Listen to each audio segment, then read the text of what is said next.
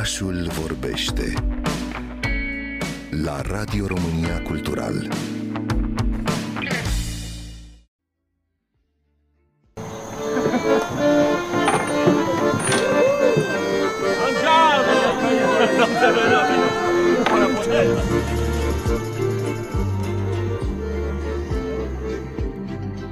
Istoria modei, așa cum o știm noi astăzi, cu modele vedete răsfățate de fotografi, a început să se scrie abia cu un secol în urmă la Paris, de către René Perle. Născută la Iași dintr-o familie de evrei și botezată Renadi Pârle. Tânăra înaltă, brunetă, de o eleganță ieșită din comun, era deja model pentru celebrul creator Georges Doyer.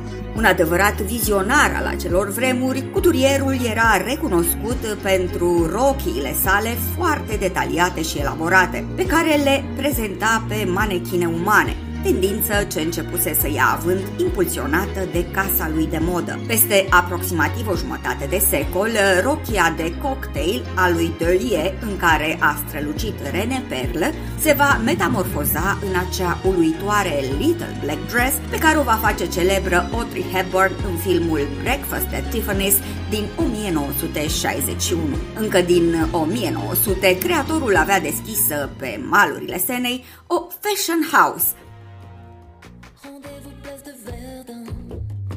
te mets la lettre, je pose un lapin. Une fois tu m'as supplié devant la boule pour me serrer. Colaborarea cu faimosul cuturier francez a reprezentat însă doar începutul carierei pentru René Perle. Drumul spre celebritate i s-a deschis în urma unei întâlniri cu fotograful Jacques-Henri Lartigue. Se spune că acesta ar fi zărit-o pe stradă și s-ar fi îndrăgostit fulgerător de ea. Bruneta înaltă, elegantă, cu aer exotic, ascunsă sub o pălărie mare de soare, i-a atras într-o clipă atenția artistului care a ales-o drept muză pentru fotografiile sale. Maestru al lentilelor, un adevărat profesionist, Lartig fotografia deja numeroase vedete ale acelor vremuri, de la aviatori la sportivi sau actrițe fiind inclus în cercul select al scriitorilor și artiștilor parizieni. Proaspăt ieșit dintr-un divorț, fotograful s-a îndrăgostit fulgerător de superba brunetă, cu care a avut o relație de 2 ani trăită ca o vacanță eternă. Și-au petrecut acest timp în sudul Franței, unde fotograful și-a imortalizat partenera muză în 341 de fotografii care aveau să facă istorie în modă.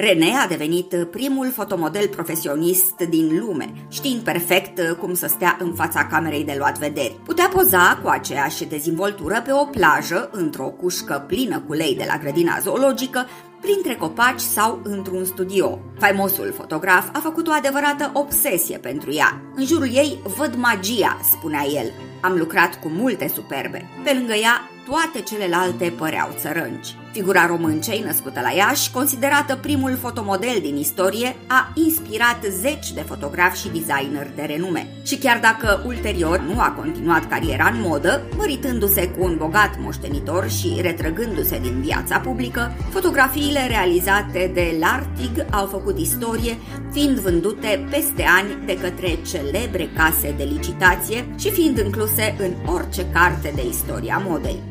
După despărțire, cei doi nu aveau să se mai vadă niciodată până la sfârșitul vieții. Despre René se știe că a murit în 1977 în zona din sudul Franței, unde petrecuse 2 ani de vacanță cu fotograful care i-a adus celebritatea.